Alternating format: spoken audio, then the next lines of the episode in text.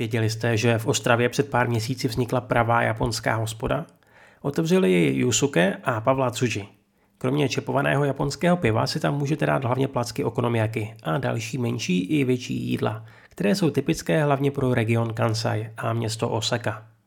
Kde se tenhle milý česko-japonský pár vlastně potkal a odkud přišla myšlenka na vlastní podnik Majdo, jsme si povídali v rozhovoru, který si můžete za pár dnů přečíst na webu. A tady je jako ochutnávka malá audio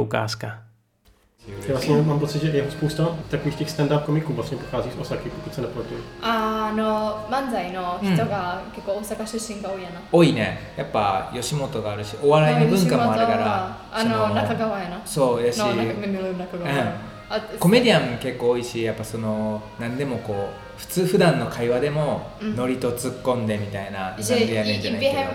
jako Neka- běžné konverzace, že tam dokážou dávat takový ty hlášky a toto a je, je to, i to běžná 漫才みた konverzace いな zajímavá. だからそれをなんか何回か言われたのは普通に大阪の友達と喋ってて東京の子がおった時にいや早いからもうなんか漫才みたいやなっていう感じで言われることはたまにあった A že když v Tokiu třeba se, 普通に俺ら喋ってんのに když se bavil s nějakým osačanem a teď právě měli jako zrovna nějaký, že, že se bavili rychle a ještě do toho tam házeli nějaké ty forky, tak oni že říkali, že to jsou nějací stand-up komikové, protože jim to tak přišlo, že mluví, mluví rychle a jak kdyby to měli na cvičení.